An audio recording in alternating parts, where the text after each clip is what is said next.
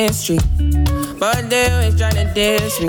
Same guys tryna get in my way. Keep the same vibe, you can ruin my day. Oh, my voice is a mystery.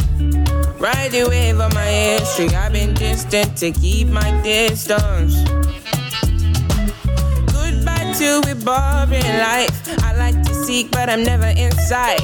Even though I'm a time to ride, I like to care, but I never reach fight. Swinging my ways like I never did say. And then I roll like I really get back, and you can't believe what you heard about me.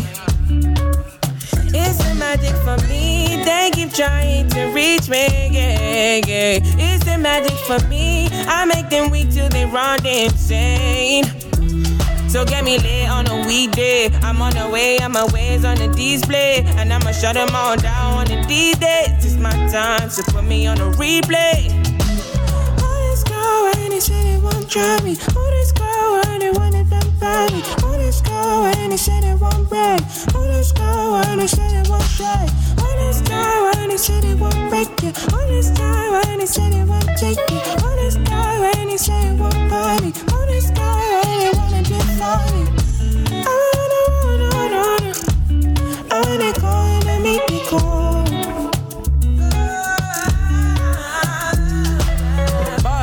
When I have no friends and you're condescend, but I really want rescue. Even though, bro, I can let you go, but I really want sure that you really got test me. Even on the days when they try to arrest me, but you live a lie, there's no way you can get me. Piss them off, they lock me up in a celly. Then they shock them when they see me on the telly. You know, I'm a vibe and I run it as usual. I the only come around just to make it, and I can shake things, but I break it. You name it, boy.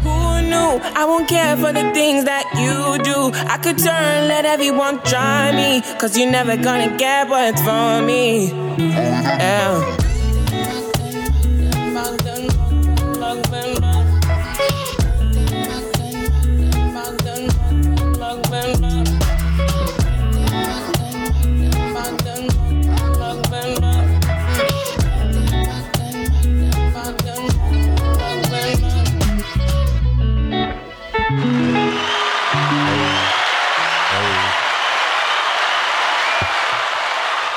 Crew Season Podcast, we are back again. This is episode 71. 71.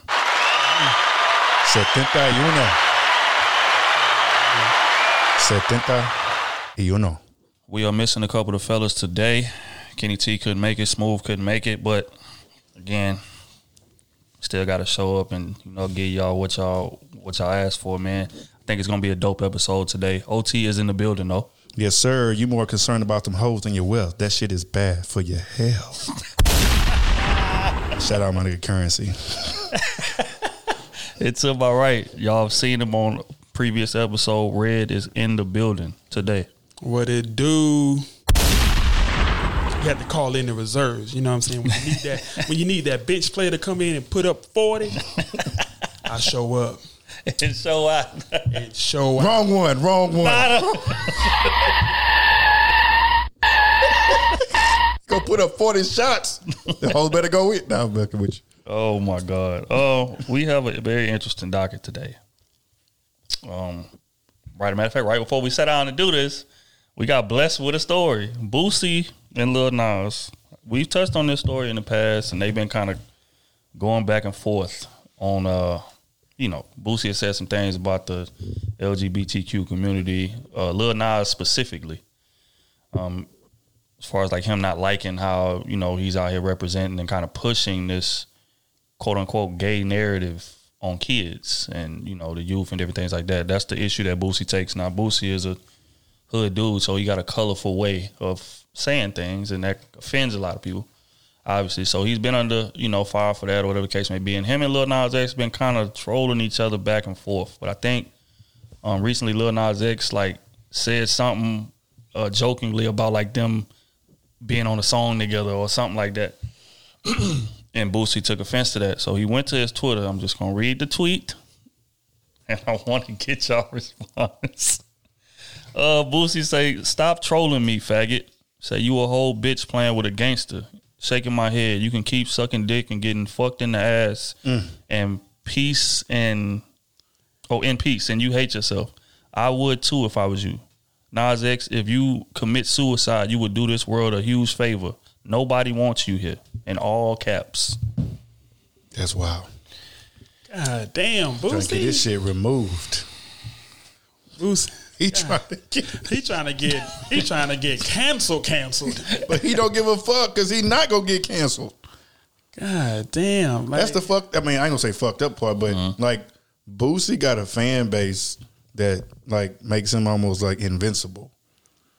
So he is fucked up, but he really can say what the hell he want to say, and he gonna have a lot of backlash from it, and he know he gonna have backlash from it, but that's not gonna change his pocket. Yeah, but I mean, then there's there's there's just ways to just go about this kind of shit, man. Like you don't to to tell you trying to tell somebody to to kill themselves. and that you shit know what was saying? yeah, Like, it was a little extreme. that's that's like hella extreme. Like you can you can disagree with, you know what I'm saying, somebody's views on life. Like that's cool. You know, if you of course y'all don't have the same views, y'all don't have the same uh I don't want to say goals, but y'all y'all just don't do things the same. That's fine. But you know what I'm saying? This that's that's just hella extreme, bro. Like you don't don't have to tell nobody to kill themselves. Like I mean, to me, I, I wouldn't say Lil Nas X hates himself because you know what I'm mm-hmm. saying. No way that he does. I I feel like you know what I'm saying. The way that he's trolling it, that's like on a whole nother level, and he's probably enjoying this.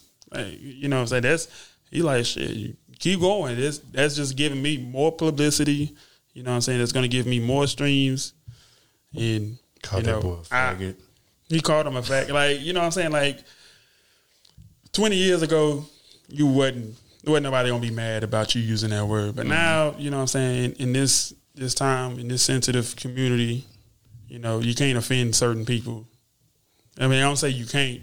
It's just uh, there's people who gonna get offended and they gonna come out with the, you know, the sticks and the fire and they try to get you canceled, things like that. So, I mean, it's just that's just a lot. Yeah, man. I was I was looking at it, and I I see it just like as two trolls just going back and forth, having a good time. Essentially, um, I don't really think neither one of them cares about what outside perception is of them. Oh, you can just sure. tell by how they how they move. Lil Nas X just leans into the jokes to where it's Mm-hmm. like in the past, you know, people that you know was um not not even necessarily gay, but like just on that side of jokes or on that side of like getting ridiculed or backlash, they would kind of like get in their feelings and kind of get serious or whatever. But Lil Nas X has been joking throughout the whole thing. It's like he he feeds off this kind of thing. He's you know whatever, and Boosie is the same way. Like he's gonna troll. Like that's why he put a big ass LOL in the middle of that tweet I just put because he he know what's coming, but he just don't care. Just, this is just two elite trolls that are clashing. In terms of what he said, is is it wrong? Sure. I mean, what I mean, I think that's common sense. But as far as like the the repercussions of it, I mean, it's not going to be any different than the repercussions he's been getting for it, and he's been able to deal with that. So, It ain't like he with nobody really. right, Ain't got no sponsors or nothing like that. So I mean, uh-huh. nothing getting pulled from him. I mean, Boosie is from the hood, man, and he makes his money on doing his shows, putting his music out, doing his shows. His fans are still going to come to the shows. They his fans are not Lil Nas X fans. when he Boosie is that- from the that hood. Boosie bash. Yeah, all that shit it's still he packed. It's still all of that. Like Boosie just has, I don't know. He's like kind of isolated himself in terms Mm-hmm. of like repercussions and backlash. Or Boosie, just like old said, Boosie can say what he want to say. Like it's it's it's a few people like that that could just say what they want to say, and it's just like, ah, man, that's just Boosie. Yep. You know what I'm saying? It- Compared to like if say a Drake come out and say something like that, then Right. it'll, you know Then it's all gonna be a hell will break problem. loose. Because Yeah. all on Twitter it was like, well, what the hell Boosie said now? Right. Like that's all the tweets. What this nigga done said now. But uh, but yeah. So I mean, that that's how I look at it. I'm, you know, am I out shocked and uh, Oh, no, nah, I'm not surprised at all. definitely this is I, I'm shocked. Only at the suicide part. That's it. Everything else, yes, I feel like. But if the- that man said uh, to kill himself, that he would do the world a favor. I felt like that was a reach. Everything else, though, like I definitely say, yeah, of course, that's par on for Boosie. Uh, I ain't, I ain't shocked. Like Boosie said, I feel like he's he's probably said worse. I mean, he he's been touching on this topic for the past what two two years now. Mm-hmm. You know what I'm saying? Lil Nas X, uh, Dwyane Wade's uh, daughter. yep. You know, and you know, he, like I said, But I think that he was just sharing his opinion, though. I think that was a, that was slightly different because he just didn't like the way that it was being pushed, especially at a young age. That when you one gender, you can be another gender or dress up as another gender. I think that that was his only issue to me. That's what it seemed like.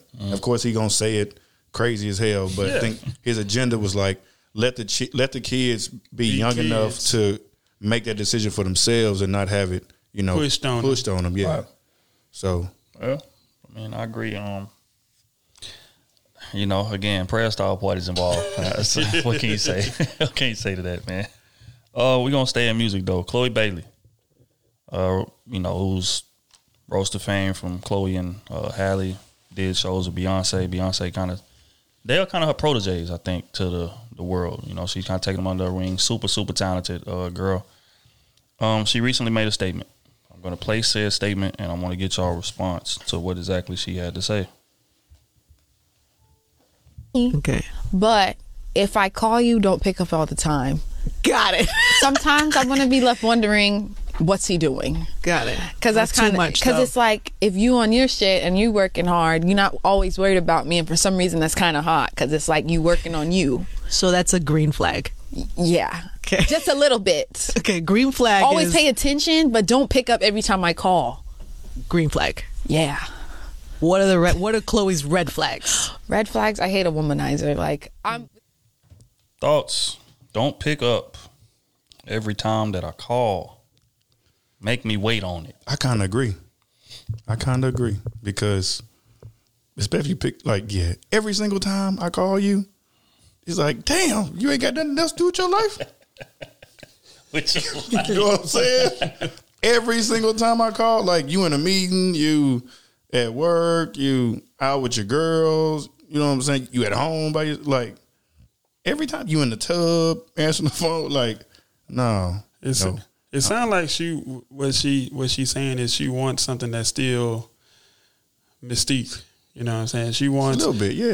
Yeah, like she she don't want to know that that you're faithful. That's how I feel.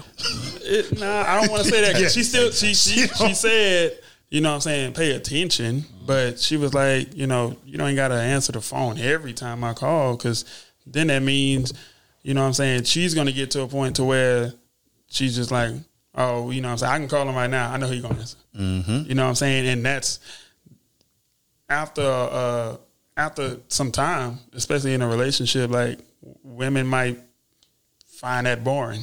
You know what I'm saying? You might you you might lose an edge with her.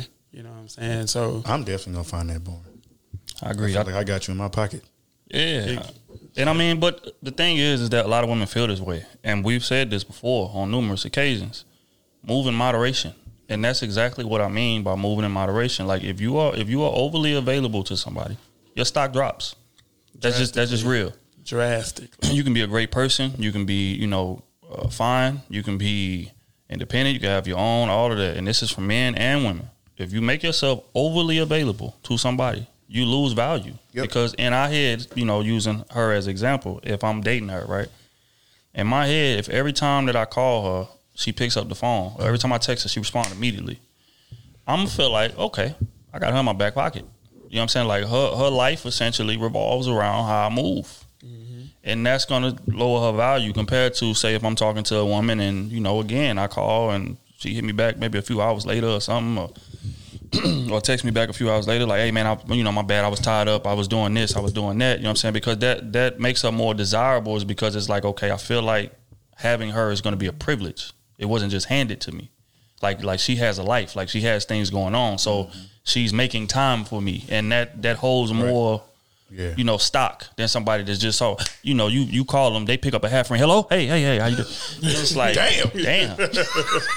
You know what I'm saying? So, so I think that's what she to- getting at. Yeah, so she just put it out there, you know, and she spoke for a lot of women and a lot of men. If we gonna be honest, moderation is key. We say that all the time. Like when you are entertaining somebody, when you are dating somebody, move in moderation. That's not saying that you know that you every time you y'all text you don't respond to six to eight hours late. That's that's not what we're saying. What we're saying is just don't be too eager. Don't seem too eager. Make them people feel like it's a privilege to talk to to you. talk to you. Yeah, I mean, Shit. 20, 30 minutes. Shit, ain't got to be But shit, something you ain't gotta answer the phone every time. Let your phone say missed call. Damn.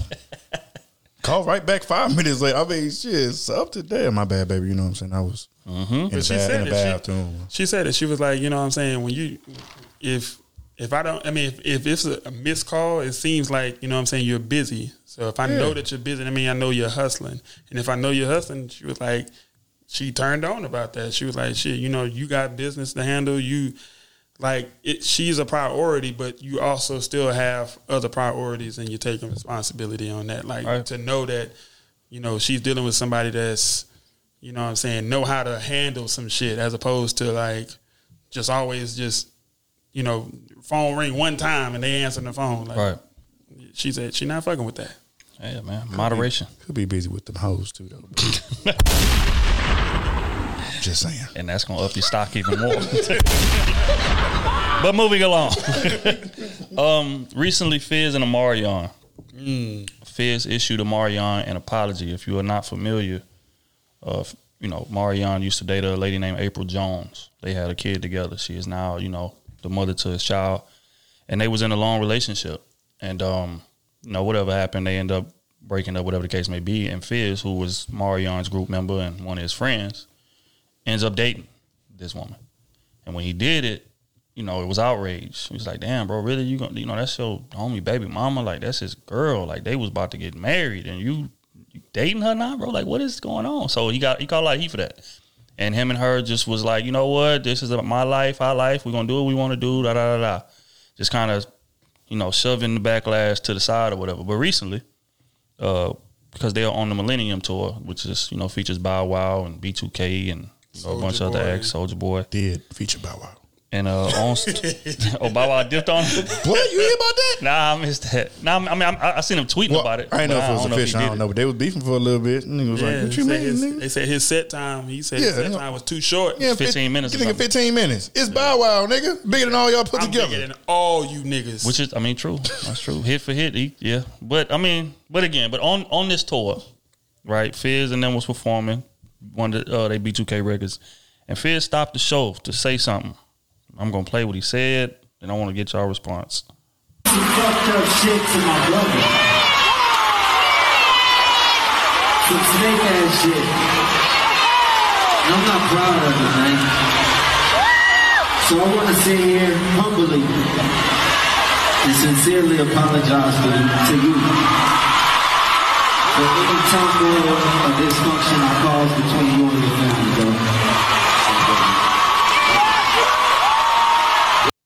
Damn. So um, it was a lot going on. Again, that's somebody recording from the crowd. But essentially, he said, "Look, man, I just want to apologize for you know the way I handled that situation and any you know uh, issues that it might have brought within the, within your family, bro. That that was never my intention. You, my brother, this, that, and the third. I made a mistake. I was wrong. They dabbed each other, hugged each other up on stage. So I want to get y'all response as to y'all thoughts on the situation. I'm not dapping no nigga hand who just said, I'm sorry for piping your baby mama. I can't do that shit, bro. That's that's just some foul shit. Period. Not in a piping or being in love with her, all that. yeah. Piped her down multiple times. Like, like no, man, you can. I don't, that's not something you can come back from to me. Like you knew, you knew who this lady was to me. You knew who this woman was, regardless if I ever vented to you about her and told her, mm-hmm. you know what I'm saying, what we had going on. Hey man, she tripping. She did this. You know what I'm saying? She mad that I. Any of that, bro. You don't go to your your bro. You go get your bro out of out of all the women that you could have got, you chose her, hmm. bro. That's that that lets me know that from jump, you know what I'm saying, that you you was eyeing that. You felt envy that I had it first. Mm. Ray J, I hit it. Now, let me- I'm just saying though, like, bro, mm. that's just that's that's hard to come back from, bro. I, I like me personally, I, I don't. I was like, look, bro, we on tour. I like, I mean, I I probably would have dapped him up in front of the crowd, but behind the curtains, you know what I'm saying? Like, look, bro, I've been meaning to catch this fade for you, for a minute. Let's go ahead and get this one out the way. If you No, really dead wanna, ass. if you Oh, really want to to get this this shit fade. over with, we got to catch this fade. Got to. No way around it, bro. I'm sorry, bro. And, and and no lie, you might you might end up waking up like 15 minutes later. Like, You gonna do him that bad? I- bro, I'm- That's what I was thinking. bro. I'm, I'm Like, don't come at me with that bullshit, and especially like it ain't no jest in front of all these fucking people. It's already a fucking embarrassment right now. already like, Like at that moment, oh, we when he said that my fist was balled up, I Arthur. I would have punched him dead in his chest. Boom! Would have had the Arthur fist, nigga, just on the side. Like, yeah, man. Oh man, I'm sorry. Because first, first off, I don't even think I could have been on the same stage. Hmm. Once you did that, bro, that's that's like the ultimate betrayal. But but you know what's more fucked up about it to me? He only apologized because him and April wasn't together no more. Hmm. Wow. Yeah, that's true. You see what I'm saying? So if it wasn't for that, he. So if it wasn't for that, like if he was still, that I nigga mean- wasn't gonna apologize for that. I mean, shit. but how does it look? Like, hey, you know, I'm sorry. But while you with her, that's fucked up too. Like, how can you go? Ah, that's just a mess situation. I mean, i- i- if they if they were still together, you got to issue. It got to be one of those apologies where you know people gonna say that it's fake or whatever, and you get on social media. You know what I'm saying? Like, hey, look, man. You know what I'm saying? You, you know, you my boy. No. You know what I'm saying? We made all these hits together, bro. I'm not with it. You know what I'm saying? I'm sorry, bro, but we in love, bro. Nah, he should have Like- said, "I'm a terrible friend. I'm a shit friend." And I fucked your girl. That sound. Hey, that's That sounds sound terrible. That sound wild. I'm fading that nigga up. Just like right after, right after we shook. All right, man, man, yeah. Hey. Come talk to me. Soon man. the curtains come down. All right, bro. Like this. Here it is, right here. No gloves, my nigga. Just let's catch this one real quick, real quick. Yeah, I agree, man. I think um that again, resume is very important to me. Very, very important to me, man. Like, which is why I move the way I move, and I have the rules that I, that I have. And any woman that any of my boys even seen in a serious fashion, don't even have to be a baby mother, but if you know you done heard your boy talk about this girl, how much he loved this girl, like this, that, and the third, because I'm sure that he done confided in him before She's in, in one, one way or another. You know what I'm saying? And and she's the mother of his kids. Like no, like that's that's that's it's it's, un, it's unforgivable. It's a situation where it's like that's gonna be on your resume. It don't matter how many I'm sorry's that you say. Just the thought process that goes into that, and then not only you shooting at her, but engaging in a serious relationship that lasted like a couple years with her. So it's like all the while you getting all this backlash from everybody, which should you know you it shouldn't even be necessary for that. Your moral code should have struck that down immediately, but you went through with it. But you still you getting backlash from all these people, and it's like damn, like the the, the sign not clear, like the writing ain't on the wall for this stuff. What you're doing is wrong, bro. It's wrong. Like if, if that's your homie. Now if that's not your homie, and y'all just co-workers, mm. okay, then we mm. we could have a different conversation. But you know, again, these people been you know they've been in this group since they was kids. Are they really brothers? That's that's the thing. Mm.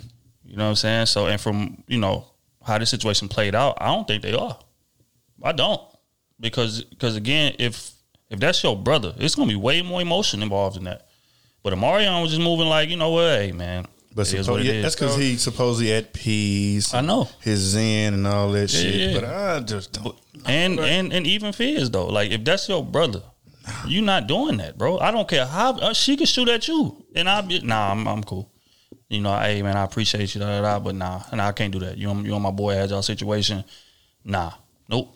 But you know what's crazy for for us to even see that because that was just something that was just something you know what I'm saying that was put out for everybody to see. You know what I'm saying, and it and it blew up. But you you ask some women out here like they got they got some dudes that move like that. Oh, definitely. They got some dudes that move like that. They you know what I'm saying they they cool with the boys and you know what I'm saying you see him dealing you know what I'm saying with his chick.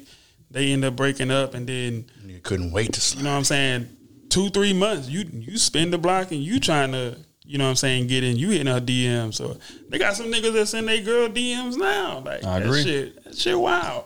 I agree. I, I actually somebody came to mind when, when you said that. I, I know of a situation. I can't. I ain't gonna say no names. I ain't no snitch. But you know they had situations where dudes done smashed his smashed a nigga gal while he was there. Oh no. Oh, you know what I'm saying? Having like a little function, whatever the case may be, and you know they done dipped off and went smashed and came back or whatever, and dudes still don't know to this day. Oh no. You see what I'm saying? And they pictures together and bro this, bro that, and you know, love you, bro, da da da. And he did that. God damn. But you know, again, this cold, moral code, like that's the main key of manhood, in my opinion. Like you got to have a code. You you can't just go just do things, move on the Damn. whim, whatever feels good, being set. Like that's not what a man is. A man has moral code. There's certain rules that I'm not gonna break. Certain things that I'm gonna stand on. I don't care what opportunity or situation arises. If it don't go with my moral code, I'm cool on it. But you know, apparently, dude ain't dude ain't got no moral code, bro. All right, so you know I, I, I got my hypotheticals. Mm-hmm. I get to thinking. This nigga. All right, so because there's somebody gonna be thinking this, and I, I ain't mm-hmm. saying this ain't me. I know somebody gonna be thinking shit like this.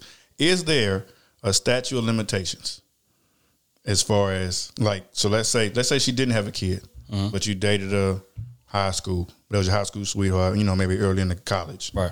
But now we mid 30, 33, 32. The the friend end up seeing the, the you know the ex out or whatever. To me, uh, who you were in high school and who you are at 30 years old is two different people, in my opinion. But that was the love of his life. High school sweetheart. Went to college. You know that early, the early stages of love. And I mean, I'm probably I I would honestly I would honestly run the idea first before I even shot at her.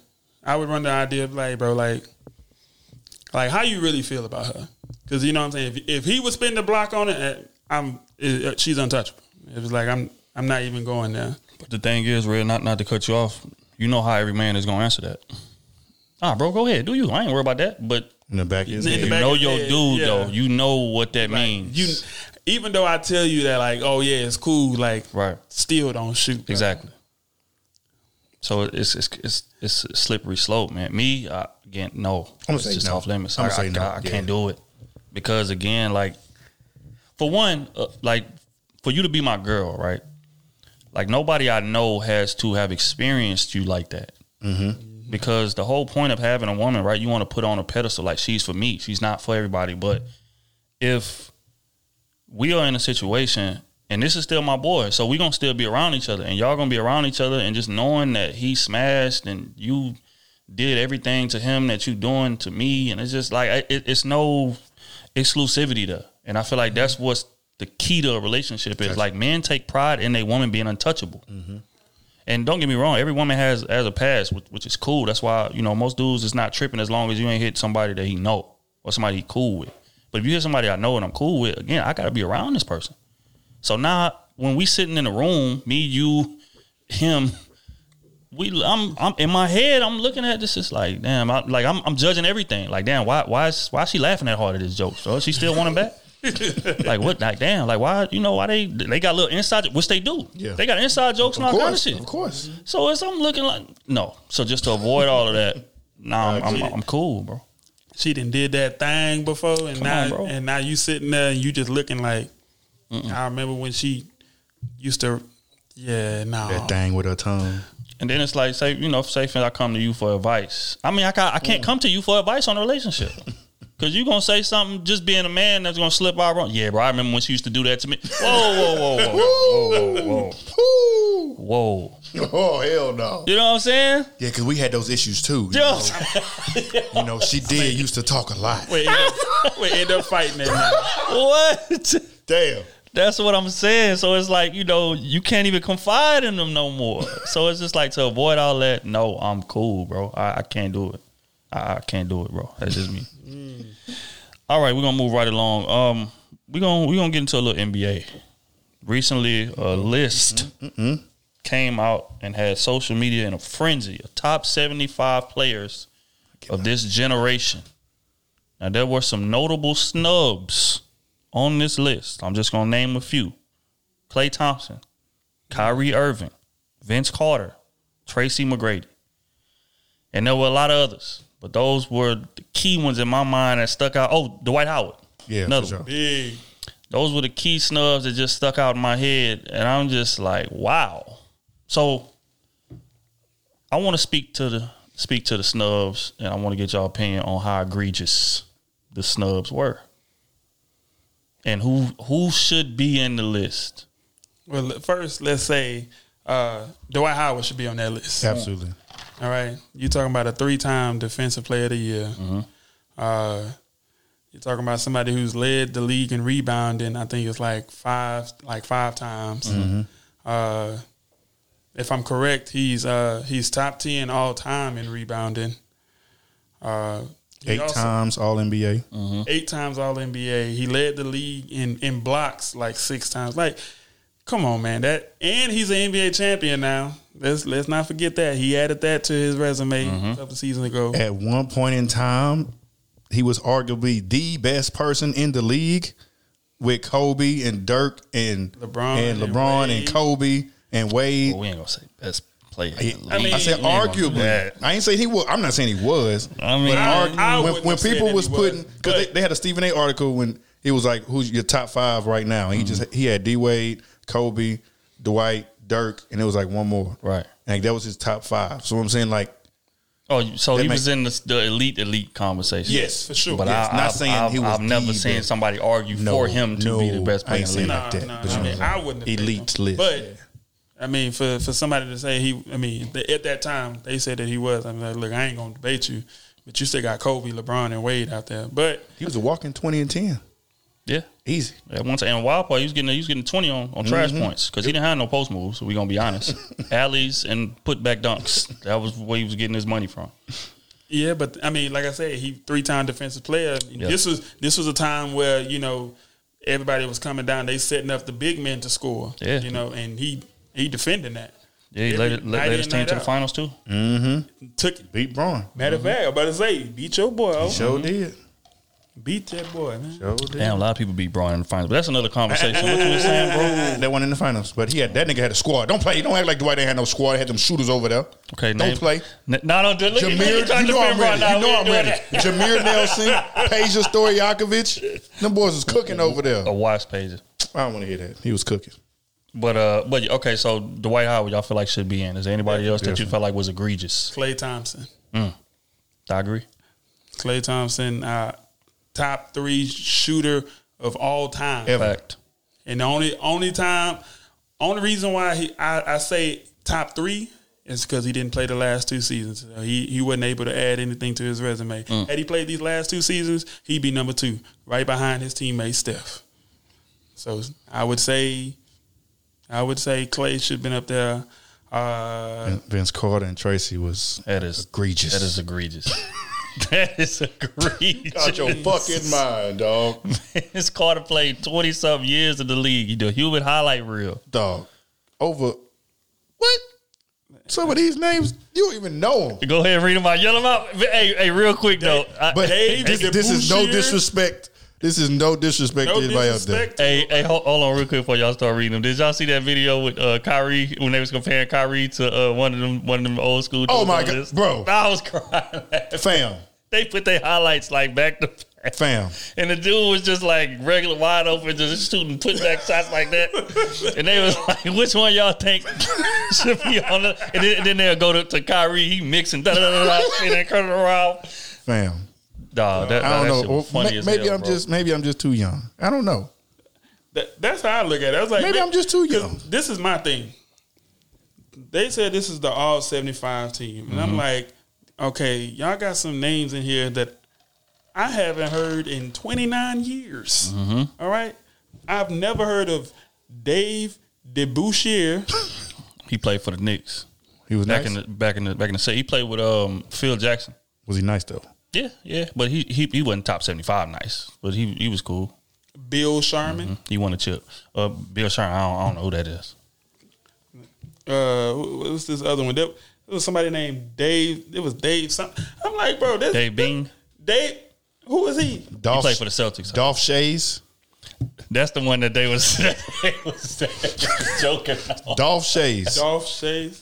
Like, like, bro, They say if you had a pickup, I mean, if, if you if you at the park and he on the sideline and Kyrie on the sideline, Come on, who you, baby. who you think? come, Come on, on, man. bro. you I mean, but I ain't gonna. It's a solid list though. I mm-hmm. mean, it's a lot, lot of tough people on here. Tough for sure. legends like James Worthy, Dominique Wilkins, But Lenny see, but, Wilkens. but those are names that I'm talking about. Even Right.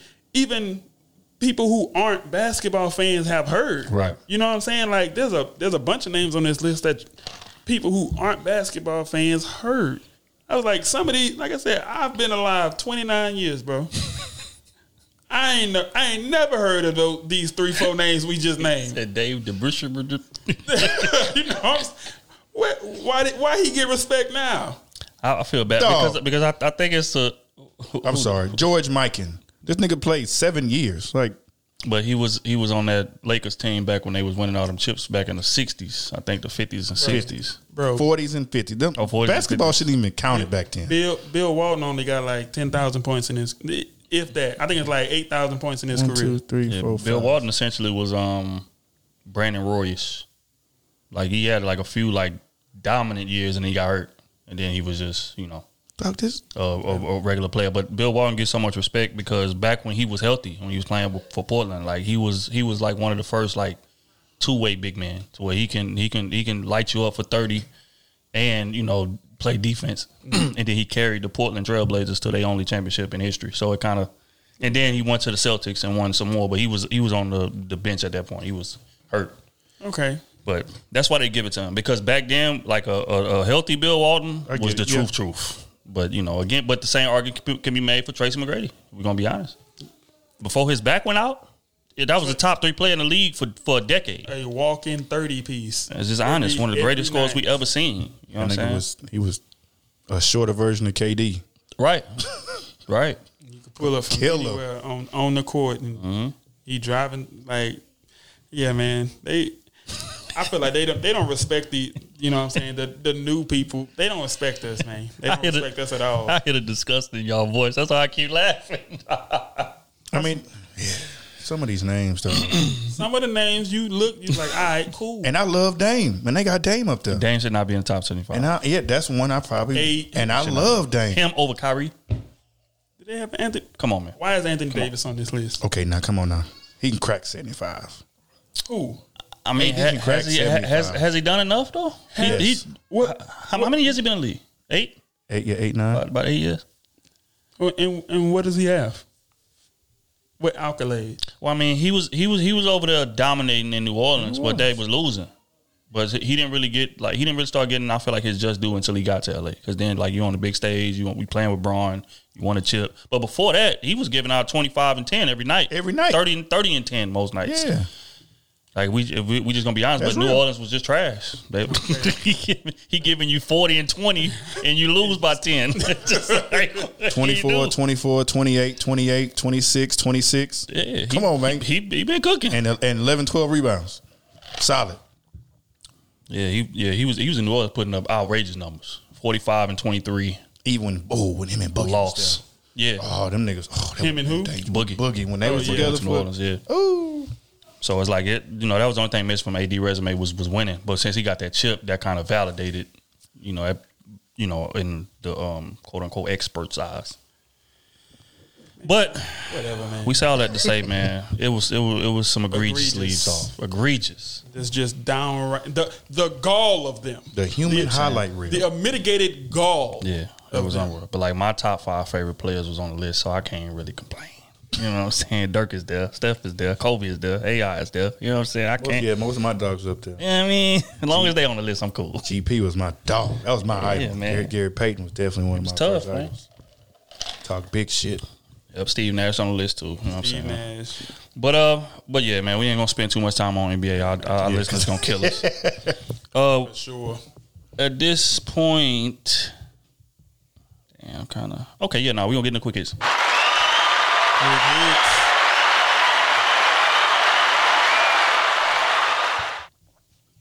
Okay, first one, man. We are gonna get into a clip from Jason Wilson. Um, if y'all are familiar, we've talked about Jason Wilson on the past episode. Uh, he wrote the book "Cry Like a Man." He was um, recently on the Breakfast Club having a very profound conversation. If y'all have not checked out that interview, go to Breakfast Club and check that out on YouTube. Um, but I'm just gonna play a clip from it, and I want to get y'all response to what he has to say. And we live from what we do instead of who we are. You know, we've adopted the grinding mentality, which we, if you look up the word itself, it means to wear down, to mm-hmm. torment, to crush, to oppress. And that's why when you see most people who grind, they look wore out. You know, I work hard, but I rest hard as well. You know, and that's that's another thing. I, I take pictures now when I'm out. I see an elderly couple. Typically, the, the woman is peppy, ready to move, and you see the old, older man just on crutches or a cane can barely move because our whole worth we feel is in our work. Uh, I thought it was just black men who struggle with taking naps, but when I started speaking more, my white brothers, other brothers of different ethnicities was coming up to me like, dude, when my wife come home, I jump up. I'm like, what is that? Because we feel we're only worth what we do. You know how many Father's Days, and I use myself as an example, my family tried to celebrate me. I said, no, I'm good, I don't need nothing. Because again, we feel that Damn. Thoughts. That is very profound. Damn. Jesus Christ, man. I'm That's about to go buy real this book. That's some real shit. We talk about that all the time. but even imagine we've heard women before, like saying if I if I come home and you're not doing much around the house or something like that. PlayStation hot and the You know what I'm laptop saying? cold. Like- shout out to Smooth. But shit, sometimes that's that's that's our relief. right. But we want to seem busy. And Again, like he's talking about our worth, our value. We just want to seem like we are a, are able to always uphold our end Mm-hmm. instead of sometimes taking a break. Yeah, man. I honestly feel like it's no comfortable space for us. But we, we didn't talk about that. We feel like as men we can't take breaks, and it's because, and a lot of it is our fault to be honest. Yeah, for If sure. We, we're gonna For be sure. honest, man, because you know, again, you know, we were speaking off the part about about this, just about men like dictating and setting a trend for like what's acceptable. Like we can't say on one hand, okay, we are the leaders of society, and then on another hand, complain about the way society treats us or the mm-hmm. way society is. Mm-hmm. If we the leaders of it, then that mean that we can control it and we can manipulate it. And I feel like we got to start. I don't know, you know, where it came as far as like men having to be so just machine like and always, you know, not feel anything or not be expressive or not complain. I don't know where that came from, but we got to flip the switch on that. The same way that we implemented that, we need to flip the switch and, you know, make men more human. Not saying be, you know, walking around like sad sacks as as men. That's not what I'm saying, but you know, just, just just like he said, you know, he's seeing couples, our older couples, and the man is crutched over, humble, all, you know, all the time. but the woman is She lively. be giddy and Yeah, because he done spent most of his life taking care of her. But oftentimes that's not returned to us. And uh, and that's part of our fault, which is what he just said. You know, my family try to celebrate me. I say, no, I'm good. I'm cool. I don't need nothing. Yep. I'm a man. You know what I'm saying? Like that's that plays a part in, you know, why we go through what it is that we go through. So I just feel like as men, man, we need to make a more concerted effort to change that. For sure. I was like I was like when you I listened to him say this and I'm like it's just crazy that we as men, you know what I'm saying, like we ain't never met him before. But I mean he's when he says that it's like we all like, damn. Mm-hmm. I feel that because I've done that. Yeah. You know what I'm saying? I've I've gone out here, I've put out, you know, multiple days of working all these hours and even though I'm I feel the the wear of it, you know what I'm saying, coming down on me every day, I'm just like, okay, but man, I gotta gotta do this because I gotta go home. I gotta, you know, I got a family to feed. I gotta uh-huh. make sure my child has diapers. I gotta make sure that my child eat. I gotta make sure that my my woman is good. That that you know anything she needs, she can go ahead and take care of it. Uh-huh.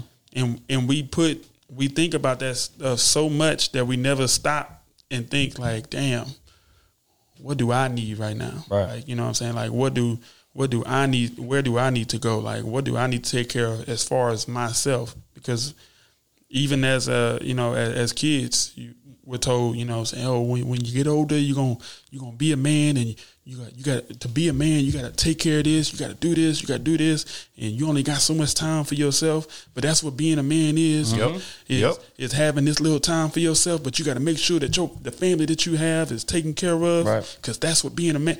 we hear that constantly. You know what I'm saying over and over. So we get to a point to where is where we're essentially programmed. Yeah. You know what I'm saying? To where we we wake up out of habit. Okay, oh, I, I got this many hours in a day.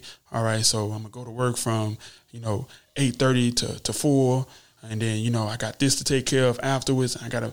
You know, I'm, when I'm on my way home, I'm gonna hit my wife. Hey, what do we need? I'm gonna grab that on the way in.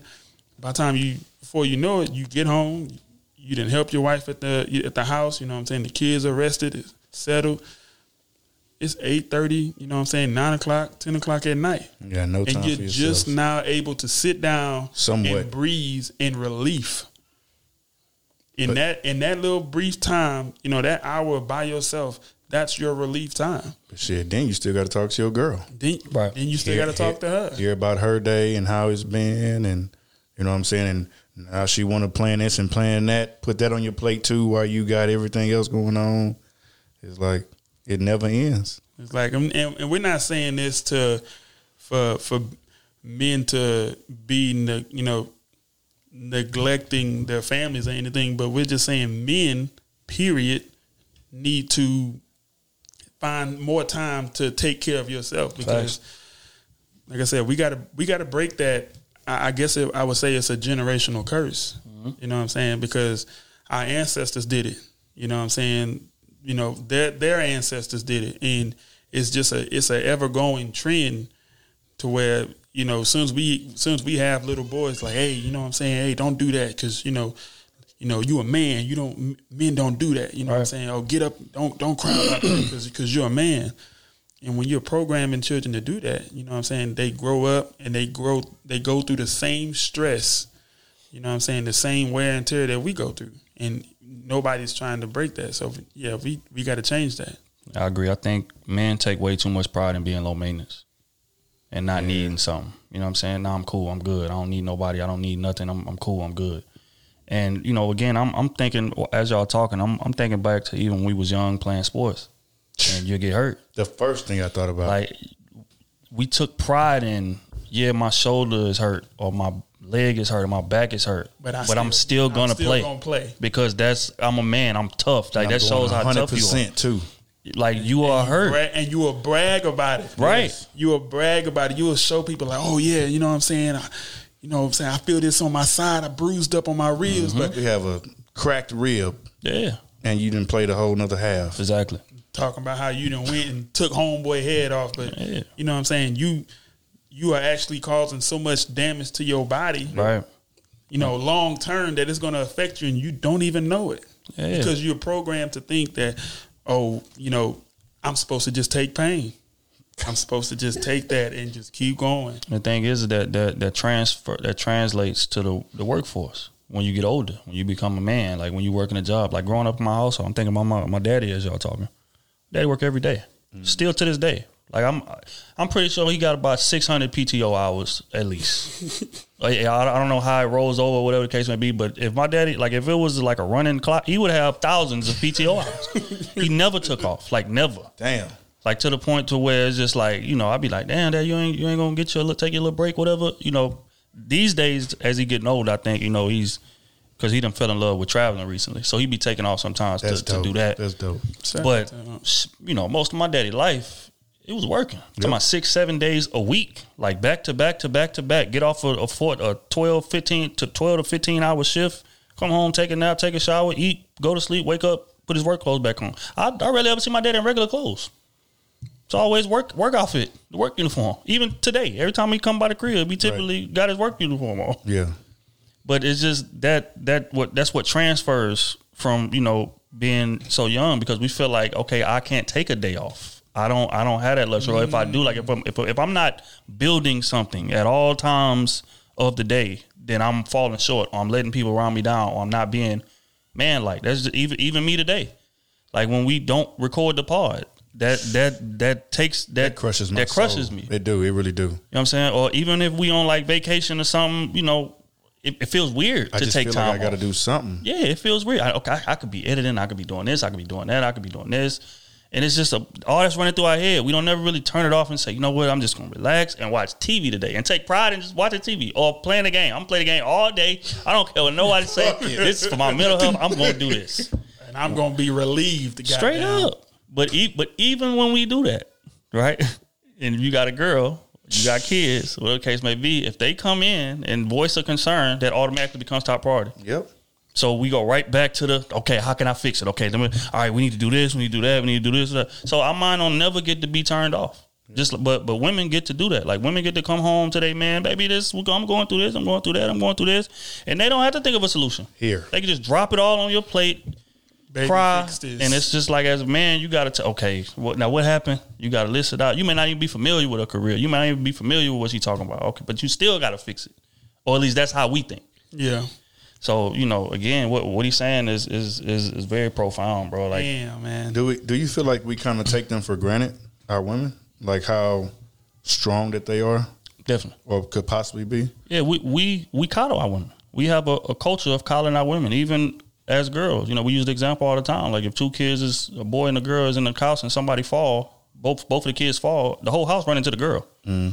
Oh, you good? You okay? The boy, man, get up. What you crying for? You a- you a man? We don't do that. Get up. You supposed to be tough. So it, it, it stems from that, and then we grow up and we get into a relationship with a woman, and we don't look at our women as partners. We look at we look at them as like a, a extra child. on the cool because it, it's almost like because how I feel, especially when we be going through a lot in our head or whatever. Like it's like when you see her be emotional and trip out over something that something that you think is small. It's like there's no way she can handle this if I unload this on her. Mm-hmm. Right. There's no way. Exactly. No way. Exactly. So it's like I'd rather keep it to myself, deal with it, and break it down. However, I got to kind of piece by piece chop it down Step until I'm back good Yep.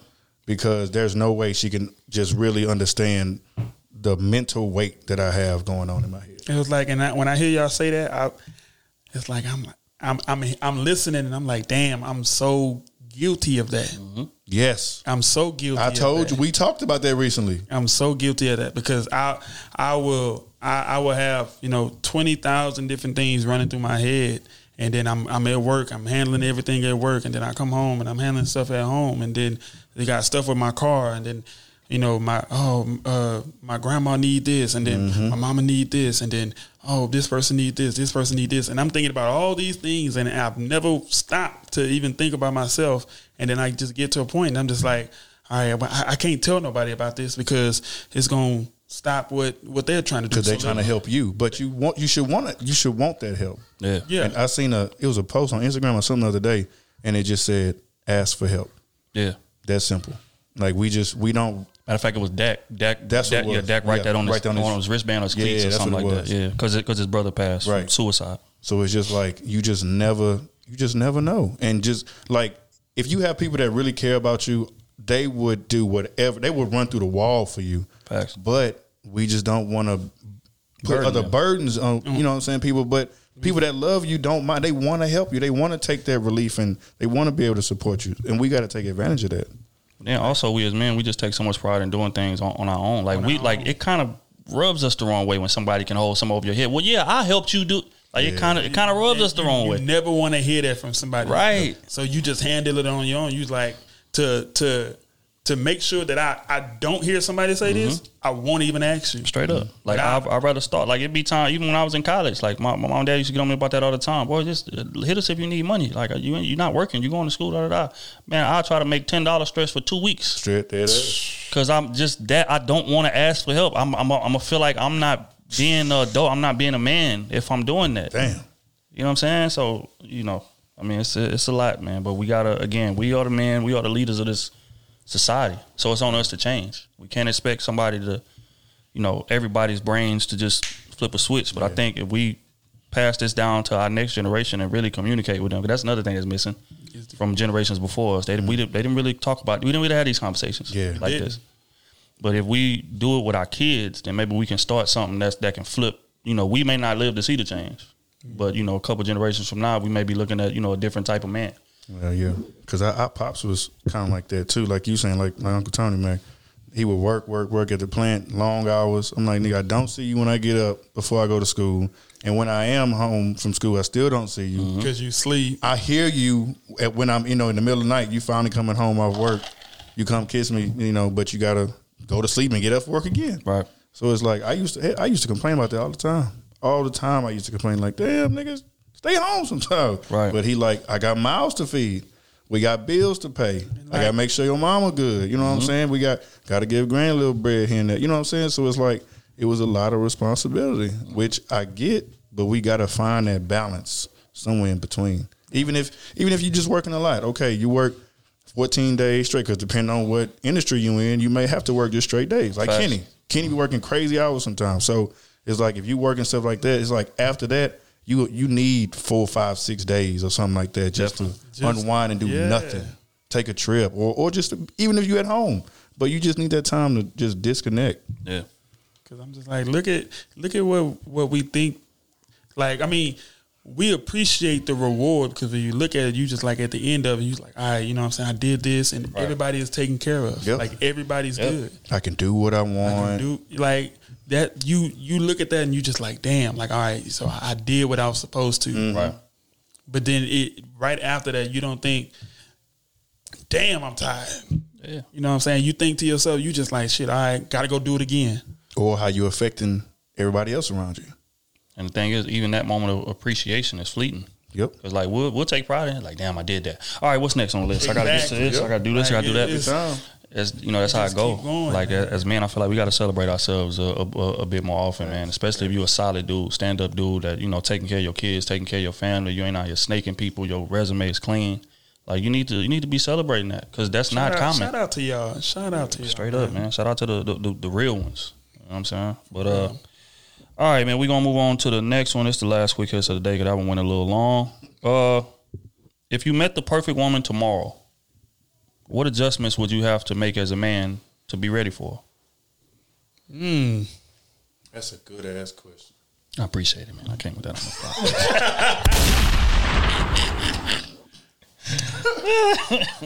Oh man. Yeah, if you met the you ran into the perfect woman tomorrow, because a lot of you know a lot of men complain about like you know, "Man, I can't find the right woman. Da, da, da. If you met her, the woman that checks off every box on your list, what adjustments would you have to make about you to be able to transition into that relationship? I think for me, I would say uh, I would be more uh, assertive. Mm. I would be more assertive because, uh, you know, for me, I mean, when whether I, whether I'm just like kind of casually dating or I'm just kind of just to myself, I'm able to dictate how, you know, the the flow of things go for me. You know what I'm saying? I'm, I know. To me, I, I can kind of just schedule it in my head. I'm like, all right, well, you know, I didn't got off work, so I can handle this when I feel like it, or I can do this when I feel like it. But when it, if I was to come across the the perfect woman for me tomorrow, I would definitely say I I would become more assertive because I'm just like I I got to make sure I keep this one in the tuck. Like this this I got to keep her. You know what I'm saying? Especially you know what I'm saying if she if she has all the qualities that I'm looking for in a woman, like Right. I would I would I would move with more assertiveness. I would for me that's what I would say. Valid. Oh, Man, I'm still thinking.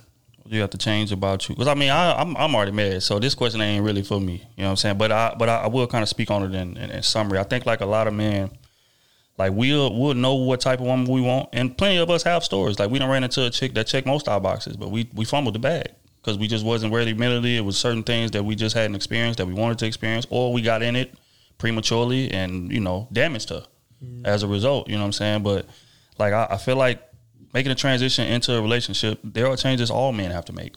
Like, cause you can't go from, you know, for one is just the, for one is the consideration piece. When you're single, I'm worried about me mm-hmm. and that what I want to do. And this is just what it is. I can do what I want. I can wake up. I don't have nobody to answer to. I don't have no obligations, no nothing. But when you're in a relationship, everything is we. Every thought that you, mm-hmm. every decision you make is we. Literally. Even when it's stuff about you. Yep. You know what I'm saying? So that's that's one of the like big ass transitions that that you got to make in this thing, and also toning down your your ego. Mm-hmm. It's no it's no place for ego in a relationship, and we we say that all the time, man. But you know that's not an easy thing to do Mm-hmm. because just like I've said in the past, like most of most men, like all of our accomplishments can be tied to our ego. It took it took ego to to you know to leave our hood and go out here and get and get job get good jobs and you know solidify yourself, get your own car, get your own place, be a solid dude, stand on your morals. Like that takes ego to do. Everybody everybody don't have that. That's why you got so many followers out here. They're just looking for somebody that you know what I'm saying. But rarely ever you run into a dude that can just stand on his own square. It, it takes ego to do that. But that same thing that builds you as a man outside a relationship can work to your detriment in the relationship Destroy you. because again, it's about we. It's not about you. So in, you know regular arguments when you single, you ain't gotta watch your words. You ain't gotta you know, okay, let me make sure I tone this right. Me make sure I present this the right way. No, you a single man. I'm. j- I'm I mean, I'm gonna say what I want to say. I don't give a damn who I offend. There's no repercussions for it. Exactly. You know what I'm saying? So That's very true. you got it. That's the ego has to go. So those are just two things right off the top of my head. I'm just speaking personally that I had to, Damn, that you was know, good. juggle with. Mine, I don't know. I feel like I've always, I'm, I'm constantly, constantly working on myself, and I'm not the perfect person outside of of a relationship mm-hmm. for damn sure because I do. I'm reckless, mm-hmm. can be, but it's like controlled. I can control chaos. but uh, but in a relationship, you know what I'm saying. I'm I really try to work and understand, and really, really try to meet that person where they are. Really try to see like if you don't know how to convey your message or open up, I really try to make you as, as comfortable as possible to where you feel you can say whatever it is on your mind, and we can talk about it. But um, I would say mine would just be complete 100% transparency, mm. honesty, and just being blunt from the door. Mm. Not kind of saying things to make you feel good, not mm. sugarcoating things, being, you know what I'm saying, trying to be a little passive on it. No. I think that's what I would be be ready for if the perfect woman came my way. Cuz I'm not perfect and this is what it is. You know what I'm saying? Just just have those honest conversations and if I'm feeling so a certain way, I'm just I'm telling you straightforward. Mm. I don't want to save no feelings because again, like I, I've always said, like it's coming from a place of love, it's genuine, and all I'm doing is relaying how I feel. I shouldn't have to put it in exact words and and put it, you know, fluffy and you know things like that in my tone. You know, of of course it's going to be respectful. I'm not going to yell at you and things like that, but because if I do happen to get a little bit loud, it could be because I'm passionate about it. Right. It's been weighing on me or something. So as long as I'm not yelling at you, you know what I'm saying? I feel like she should be able to take that. But yeah, mine would be just 100% just this is what it is, period. Like I'm with my boys. Boom, here. And if, if you can't deal with that with me, then you just not the person for me. Because that means I can't be myself 100%. Yeah, boy, y'all boys crushed that answer, man. saying? Don't get right into the advice column. No anonymous shit. Straight up. Okay, first one is from Allison, Patreon member. Shout out to Allison.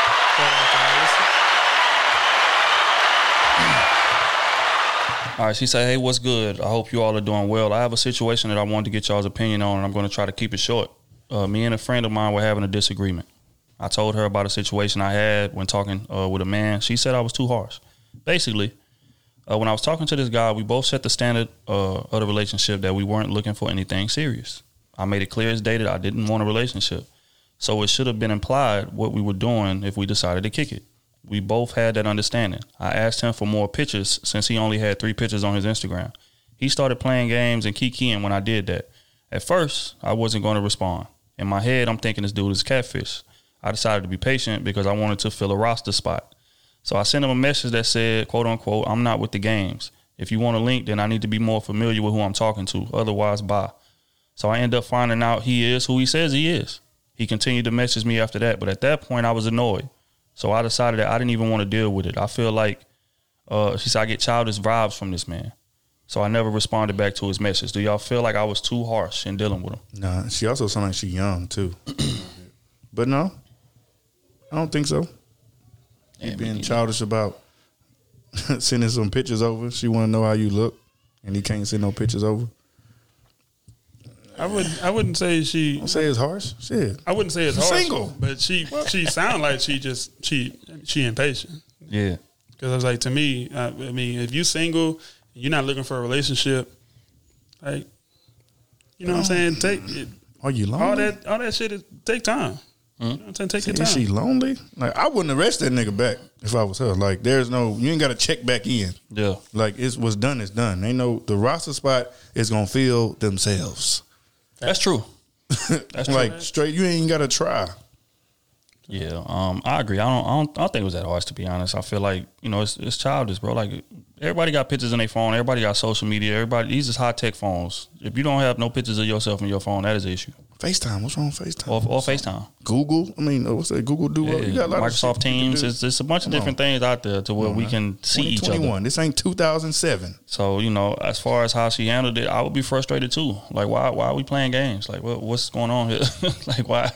You know what I'm saying? Like, nah, okay, I'm cool. I ain't I ain't responding. I don't want to talk. I don't want to do nothing. You know what I'm saying? But nah, I don't, I don't think she was harsh at all. Trigger was responding with his ego. He was trying to. She said she said he started kicking. He was happy she texted him. I don't- I don't know, man. But we're gonna keep it moving, man. Uh, this next one's from Chauncey. Shout out to Chauncey. Patreon. Shout out to boy.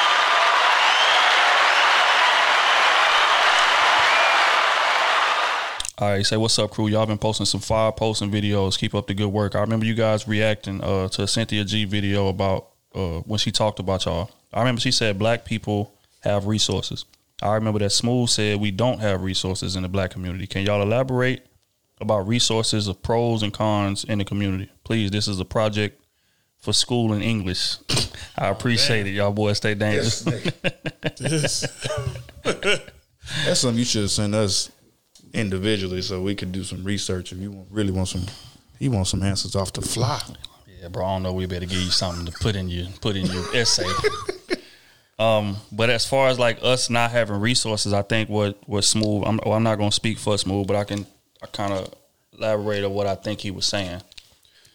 What what I think he was saying, he's just talking about ownership. Yeah. Like even if you look in the black communities, like it'll be you know 98, 99 percent black, and we don't own no businesses in it. Asians own the business, white folks own the business, Jewish people own the business, In Spanish our- people own the business. in our community. in our community, and it's and it's things that, which is you know it's, it's crazy like the the ego that black people have to say that we don't own shit, right? An example of this is I mean like cutting grass or building things. You know what I'm saying? You know, like like a, a lot of Spanish people like they be outside at the uh, Home Depots and stuff like that, ready to ready to jump in and work if you you know what I'm saying All need the them to. You know what I'm saying? But like tho- those same people, you know, just like the the guy that that that cut my grass. Shout out shout out to dude. Um, he started his own business. You know, just not going knocking on doors, That's going from door to door. so now he cutting. I think he told me like 60 yards a month, consistently. You know what I'm saying? So my crib, I, I know he cut me twice a month, and some people he cut weekly. So and he getting paid 30 40 dollars a pop, fifty dollars a pop to cut these yards. So you do the math on that, right? So as black folks, a lot of us look at that. I ain't cut nobody grass. That is a Exactly. this man is making crazy money and it's cash. He ain't got to report it for real. You know, not to you know whatever. That's why I ain't gonna say no name. Shout out to my dog. but uh, but yeah. So this this this is cash money. This is Cash App. Uh, I, I pay him through Chase. Uh, what's that? Zelle. Zelle through Zelle. And it's just straight cash coming to him. And he he come through. He don't even knock on the door. He just come through these days and just cut. And then I, you know, at the end of the month, I just pay him. Or if I'm there, I pay him on the spot. And yeah, he say he up to sixty yards, and he say you know he didn't he didn't took over most of this neighborhood. He say he about to start working on the next neighborhood, and he got he got to hire uh, s- some help now. Yep. But you know, again, it's ownership, and that's what's Smooth meant by not having resources. You go to the, the the gas station, right? Black folks, we go to the convenience store hundred times a day. Hair store, mm-hmm. salons, you know, different things like that. Look at Asian people owning owning that. those. Look who owning those stores. You know what I'm saying? And we spend a lot of money in them. You know how much it costs for a woman to get her hair done? And these people be having terrible business, be rude to you and everything. And we keep going. Keep going. You know what I'm saying? So that's that's what we need to do more of, like in terms of like having resources. We need to start practicing owning more things and not being too prideful or too ego to start at the bottom and and, and build something or not being too scared to do that. Because a lot of like any one of us can go start the business that my yard man started tomorrow. It's just, but we got too much pride to go door to door. Hey man, you need your grass cut. Hey, you need your grass cut. We got too much pride for that. And you know that that has to change if, if we're gonna practice any kind of ownership. We got to get more educated. We need to learn about financial literacy way more than we do, which is an Way issue why you know we, we struggle in that department. We spend a lot of money. We, we make a lot of money, but we spend a lot of money. Yeah. But we only keep have our money say, in circulation for like eight hours, six to eight hours. Exactly. Yeah. That is crazy. that's That's, insane. That's literally uh, as soon as you get paid, that shit gone. Gone. An- another thing, another thing that we don't uh, well, that would be considered a resource is land. Right. Cause uh, you know what I'm saying? I I just seen it uh well now of course nobody making money like Young Thug or Rick Ross, but Rick Ross got 350 acres. Young Thug just bought a 100 Me and O was just in Dallas, you know what I'm saying, uh well, a week ago and we riding back from Dallas and signs. there's nothing but signs on on this on this road. It's like 200 acres of land on, for sale, you know, 100 acres for, uh, for sale, you know, 50 here, What I said. and, and you were saying like we can come here, we could buy this and build our own shit here. I said and, our and own make our own city, bro. make bro. our own Right. city. We really could. because it, it it was literally sign after sign after sign after sign that was just saying land for sale, acres for sale, I'm acres for sale. Make my own time. And I was like, I'm looking at, I'm like, all of this is for sale, but you you don't see nobody coming out here to buy it, and that's that's just a perfect opportunity for black people. You know what I'm saying to build their own shit. Right. And I mean, and me and Otis was talking about it. Like we was kind of going back and forth because I was like, to me, I I would have I, it raised red flags to me because I'm just like, for one, I mean, where we was, it was kind of like in the middle of nowhere. But O was O saying like, shit, it's in the middle of nowhere, but you can literally build everything here. You know what I'm saying? You can start Make it your own. You can you can start your own energy company. You can start your own gas station. You can start your own grocery store. You can start your own laundromat. You can mm-hmm. start you know uh, uh, apartments and and housing and you know everything. Post office like you you can. There was nothing but land and it's all for sale. And he was like, "This is something that in Texas, you know, black people could have, and we that could literally become a staple." And he was saying it'll be, of course, it'd be a project. And I was like, of course. That shit, you know what I'm saying? That is that would take about 30 years, 20, 30 years or something, but that's something that could happen. Now you you don't say it was twenty or thirty years. You were saying it would take about ten. Okay. I was telling you. You're right. I might have said 10. Well, I was telling you it was a lot, take a lot could happen in 10. You see, you seen the way Katy transformed in 10 years? Yeah. that. That's true. Pearland, nigga, Pearland was empty in 2007, 2008. I'll say, but I, I think, man, the, the the key to all this is us obtaining the business knowledge, the business acumen to be able to do these things. A lot of us are skilled. A lot of us are talented. Like we got drug dealers in the hood, They're some of the greatest salespeople in the world, but they just don't have the business acumen to put together. Hey, uh, I got to file these legal documents. I got to own, buy this real estate, buy this building, get this thing set up. Them same drug dealers can sell clothes or sell anything the same way that they sell that, those drugs and be super successful business people. You look at some of the biggest gangsters in history. Yep. Big Urban Meech. salesman. Yeah, look at look at somebody like a, a Big Meech. They they selling drugs in fifteen different states and all across. You know what I'm saying? So it's like that. That's that's logistics in business terms. Yep. Like okay, we got trucking, we got delivery this way, we got we doing this right here. We we pitching deals to our plugs and di- like all of that is can be translated to business. For real. You know what I'm saying? But but again, we don't we don't have the the information. We don't have the knowledge, and it's and it's out there, but we just won't go get it. Won't go obtain it. You know what I'm saying? Just like I when y'all was talking, I was I was thinking about um Ray Kroc. If if y'all are not familiar with Ray Kroc, he's the owner of McDonald's. Um, and if you notice, his name is not McDonald's. No, McDonald's is not in his Right. name. At all. You know what I'm saying? It's a it's a movie called The Founder that I want y'all to go watch. Everybody listening, if y'all haven't, and it tells the story about how McDonald's was created. And Ray Kroc had nothing to do with the original uh, creation of it. There was two brothers, the McDonald's brothers, created a McDonald's because they was great at cooking and you know making burgers and different things like that. And it was their idea. It's like, man, let's serve this food in the shortest time that we possibly can. Da, da, da. So they they put together the whole infrastructure.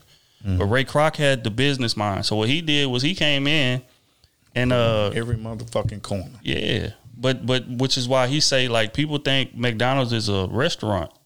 We're not. We're a real estate company, hmm. and it's because he owns the land. Like he he's like if you look at it's a McDonald's on every corner. Mm-hmm. McDonald's owns that land on the corner. So even if it's other restaurants there, they paying McDonald's for that mm. as to to be on on that corner to be on that block, and that's how his mind came because he had the business That's real. mind to come do it. So we looking at McDonald's on every corner. McDonald's owns every corner that you see a McDonald's is on, and these is in these is in middle of downtown and high value, high you know what I'm saying places. This land is very expensive. It's always on the corner too. So for somebody to build something on that corner, we need some of that. Yep. White white guy. White guy, damn, Ray Kroc, yeah. Yeah, it's a it's a movie called The Founder. Again, that goes into vast detail. I was just stumbling across it one night. I was like, damn, I always want. Let me see how McDonald's was made. And I was like, damn, like he literally came in and took it from under them because they didn't have the business acumen. He said, look, man, I'm just gonna pay y'all uh, a couple 50 million, 100 million, whatever, and y'all just you know go go ahead and do y'all thing. But I I own the land that y'all restaurant is on anyway. You know what I'm saying? So that that's how he took them over. Like they had their restaurant, but they didn't own the land. He came in and bought the land underneath it. Yep. Mm. And it's like, okay, now y'all are my employees now. Yep. And then I'm okay. I'm about to spread this thing to all over the country. Well, I mean, all over the world. All over the world. but but yeah, so he's the he's the owner of it. But again, I, I I say that to say, like we are very talented as a culture as far as mm-hmm. black people. Absolutely. We need to find a way to monetize it. And once we do that, the pendulum is going to shift drastically. But until we do, we're going to keep having the same issues that we, that we have as far as the limited resources. But good question, man. Shout out to Chauncey. And we can't can't be afraid to work together. That's, That's one fact. of the major issues Fact. right there. Fact. Um, I don't want to elaborate too much on that, but that's definitely one of the biggest issues because our egos and and or people just have terrible attitudes. Right. Like again, ask for help. Like, Yeah. y'all can go in together, break something down. Boom, you got that. Now you can move on to something else. You know what I'm saying? It, it's, it's a lot easier to move a couch with two people than versus one. Mm. So let that marinate on your spirit. Yeah, that's deep. I, th- I think we're going to have to go into a little further detail on that. That's that's actually a hell of a hell of a topic. We can save it for a later episode. But yeah, matter of fact, I'm gonna write that down. We're gonna say that for the Patreon. Yeah, for the Patreon, man. Um, next one is from Jay, Patreon member.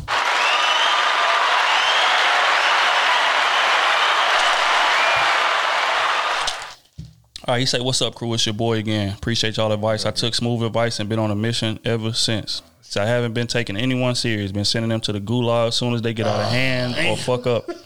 After I smash, of course, and all.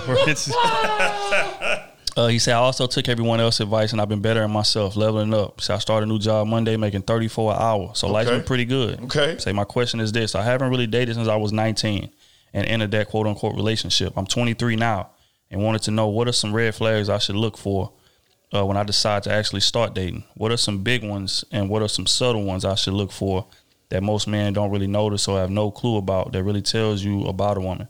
Put me on game for real or any tips y'all would tell a, a little brother or cousin that'll really help them out.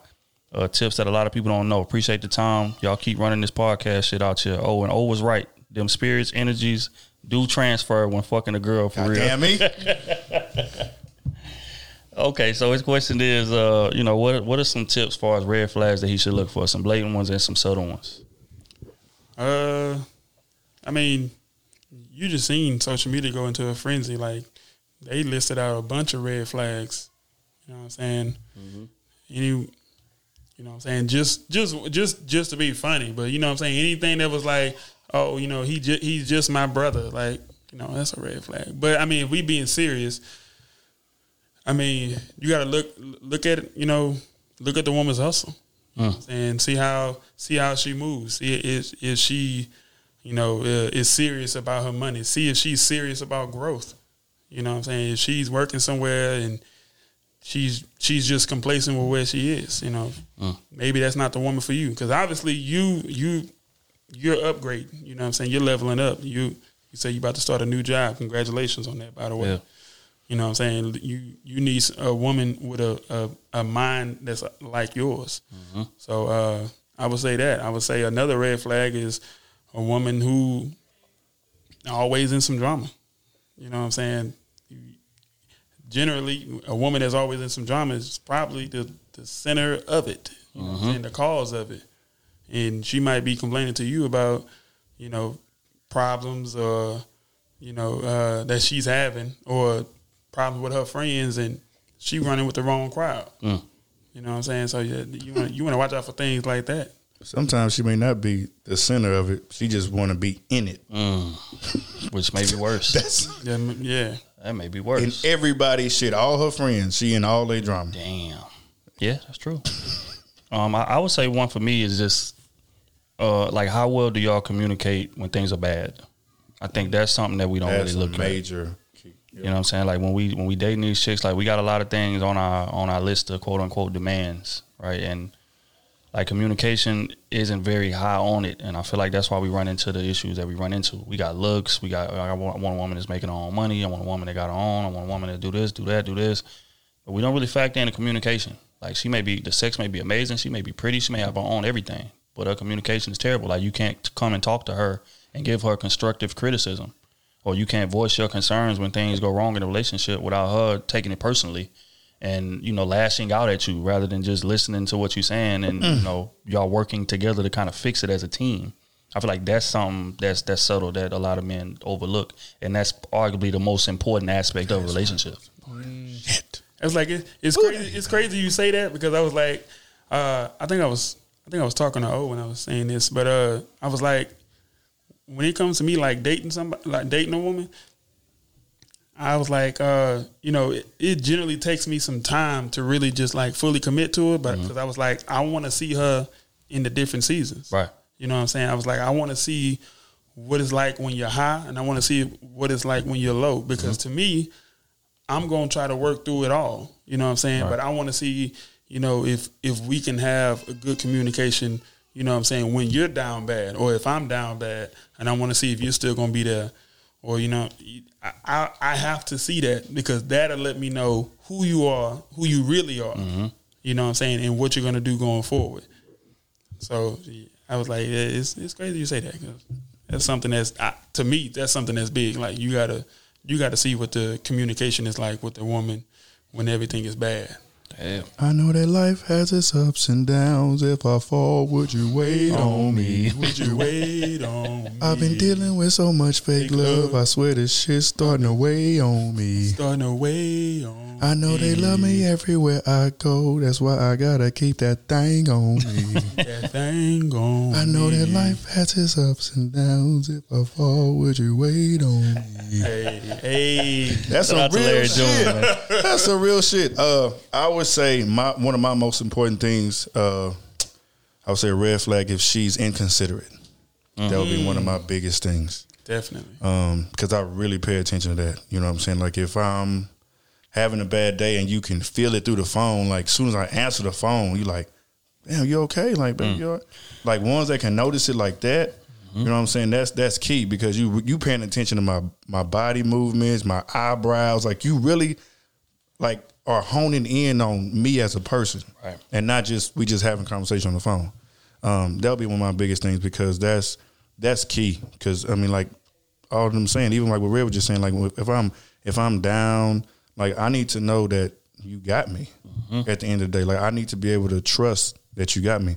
And if she's not like that early, she's not really for you. Right. Like I, I've, I've always felt that, like yes, it takes time to really care about somebody deeply and love them, and you know what I'm saying, fall in love with them, all that stuff.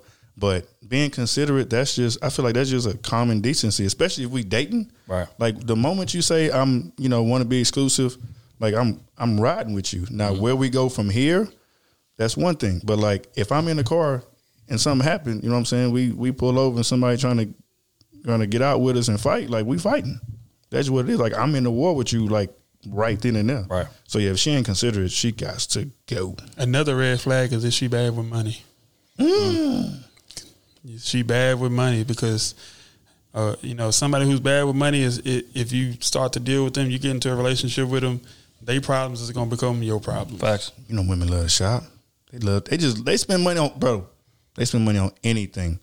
Is if they have time and money in the bank, it's gonna be spent. Mm-hmm. So you you want to you want to know somebody who knows how to if they if if they can you know if they spend money you want to know that they know how to spend money if they you know especially if, if they frugal with it hey that's even better Right. you know what I'm saying but you want to you want to know what you, not necessarily their what they're spending it on but their spending habits. Right. you know what I'm saying? If you know you know she can eat at home and she always eating out every day or is she she always asking you for forty dollars you know what I'm saying? Like you, you start to see that as a habit you like all right you know what I'm saying?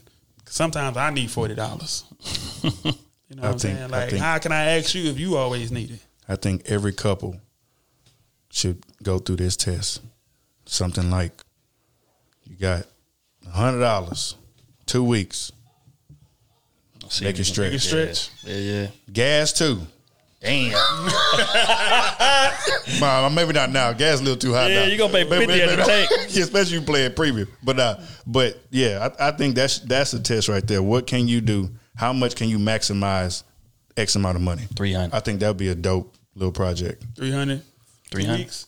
Yeah, because that's that's two fillers. So and then two hundred for everything. Yeah, three hundred. I think it's a good matter of fact. I think I'm, I'm, I'm gonna try that. Yes, I, mean, I know I can. you know what I mean? We come from ramen noodles and you know wish sandwiches. Hey, well, I'm know what a making wish sandwich is? Uh, a wish. Yeah, you wish you had a sandwich. Hey, My mama called them air sandwiches. I wish I had some meat to put on.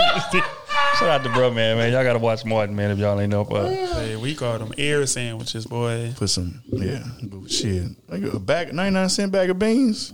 Shh, Nigga, that's three days, four Yes, days right there. They don't know about that. Man, that's too much game. Um, uh, just another thing before we leave that topic, man. I think something else that's overlooked is like, like what can you learn from her? A lot of us out here mm-hmm. dating women that don't really bring value, like true value, to our lives. Like they may give us sex, they may cook, whatever the case may be. But when you come home and look at your girl or your wife or whatever the situation may be, you don't want to see a dependent. You don't want to see somebody that okay, I have to take care of. the The goal is for you to come home and see a partner like like somebody that I can build with, somebody that I can learn from. Like I'm, I'm looking forward to having this conversation because she gonna give me a different perspective. Mm-hmm. You know what I'm saying? But instead of a woman that just bows or bends to whatever it is that you say. Um, so what can you learn from her? Like what type of real value is this woman bringing to your life? I feel like that's something that we need to pay a bit more attention to. Um, also, how good of a mother would she be? That's key. Because again, if y'all are in a serious relationship, kids gonna come down the line. A lot of us out here getting chicks pregnant because okay, yeah, she cool to date, you know, whatever. Just because a woman's cool to date and have sex with and do things like that does not mean that she's gonna make a great mother, mm-hmm. and more importantly, you know, a, a great baby mother. If something else goes left, if the relationship ends, whatever the case may be, now you're dealing with somebody that's a whole demon making it hard for you to see your kid, like using your kid as a pawn against you, different things like that. Like you need to map that out and and see like what type of mindset she has. How good of a mother would she be if we so happen to get pregnant? Those two things I feel like should be added to that list. And and just to be funny, if she got a mattress on the ground with no back spring, that's a red flag. no headboard. No headboard. Damn. I mean, I just moved. Girl, you been in there nine months. just moved in. But uh, all right, man, we're gonna uh, move on to the next one. Hell of a question. This next one is from Tia. It's a Patreon member. Shout out to Tia. Yeah, shout out to Tia. Tia be showing love on uh, YouTube, man. She always she be on she be on other platforms showing us love on eight platforms too. That's what's up. Yeah, Tia, Tia, a real one. Uh, she say, "Hello, crew season. Thanks for uh, keeping it real regarding my last question. I needed to hear the tough love. I cut off all ties with my ex Cuddy buddy. I can be honest and admit that I was tripping. Otis, I hear you. I need to adopt an abundance mindset instead of a scarcity mindset. Uh, I appreciate the content. Keep up the great work. Damn, she didn't even ask a question. Man. You're welcome. Shout out to Tia, man. Look at Otis. Told you I love Give- y'all, giving man. guidance to people. I love my women. I'm telling you, the hoes still hoes, but I love the women. you know I gotta mention the hoes. I love the hoes though. They be I on ain't his gonna lie. ass about that too. I ain't gonna lie. Hoes are fun. All right, man. Just This, can't marry 'em. all right, man. The next one is from Ali, Patreon member. Boy,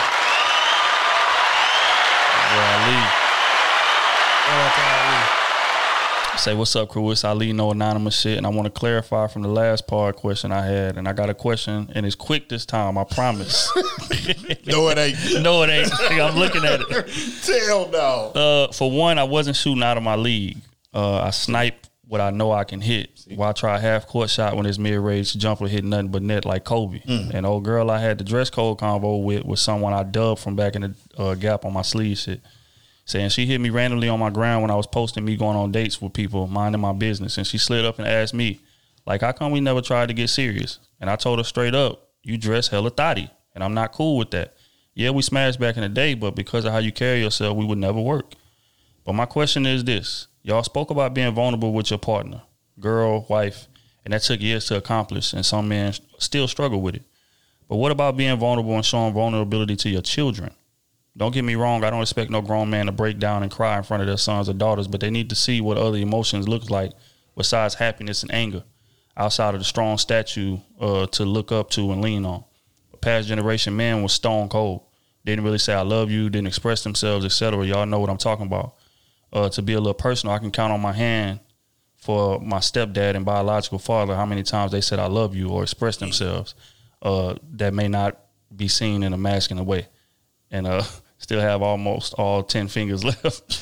uh, growing up, uh, if a girl never sees what a man's emotions look like, how can she handle them from her partner when he's frustrated or disturbed?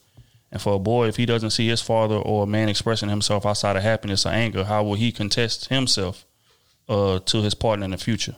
Always, y'all stay dangerous. Much love from your favorite baby cuz. Appreciate that. Hell of a question, Hell man. yeah. So he says essentially, how important is showing emotion and being vulnerable to your kids, and what way should you go about doing so? I, would- I would just shit. I mean, if you know how to do it, it's just leading by example. I feel. Mm-hmm. I mean, that's my that's just my leadership style. Like I don't have no kids, but I got two nephews and I got some little cousins and stuff. And so every t- single time I'm with them, even when I'm playing with them, it's it's not only when they're leaving out the door, but like I tell them I love you. Mm-hmm. You know what I'm saying? I make sure like look at me. I'm looking you in your eyes and I'm telling you I love you. I'm gonna give you a hug. You know what I'm saying? I don't I'm gonna show that affection because a lot of kids they don't get that. And I you know what I'm saying, if something were to ever happen to me, I always want my nephews and just family in general just to know I cared about them. Mm-hmm. You know what I'm saying? And I said what I need to say. Mm-hmm. So yeah, I'm definitely showing my nephews, you know what I'm saying, love. I, I got it. I'm trying to think if Pop said it. He didn't say it that much, but he said it, and he but he also showed it in other ways. yeah, he he he was definitely more of a. Yeah. I, I feel like he was more of a shower. Yeah, he was more of a shower. Um, see, my stepdaddy don't. We just talk shit. It's just like a, it's like an understanding type of love But that's, time, but that's his way of showing love. right? though. And we and we know that We know that. because he it's like just goofy shit. Let's go get some. Let's go get some liquor. Like let's And- go. and you know what I'm saying? let's Like- go get some. Let's go barbecue, and then we get two hundred and fifty dollars worth of food. I was just about for to say three that. people. Like I was just about to say that because he he he'll he'll talk shit with us like, why y'all here? What y'all doing here? She she mine. Y'all can't see y'all mama right now. and then right after that, all right, so I'm gonna go grab all this meat. We gonna we gonna buy all this and we gonna barbecue and we gonna eat good. Like Yeah. you know what I'm saying? Like that's that's how we know. Like you know what I'm saying? That's at least that's how he shows mm-hmm. love to us. Mm-hmm. Like he he loves. He won't say it, but he loves to just re- genuinely like just show out. You know what I'm saying? He he know we coming in. He wanna he wanna make sure everybody eat good. He wanna make sure everybody belly fed. Like he just like, oh, I know the boys coming in time. We got we gotta we gotta get this. We gotta get this. Like I know the boys coming. after he just told us to leave. After he just told us to leave, literally. Y'all still here?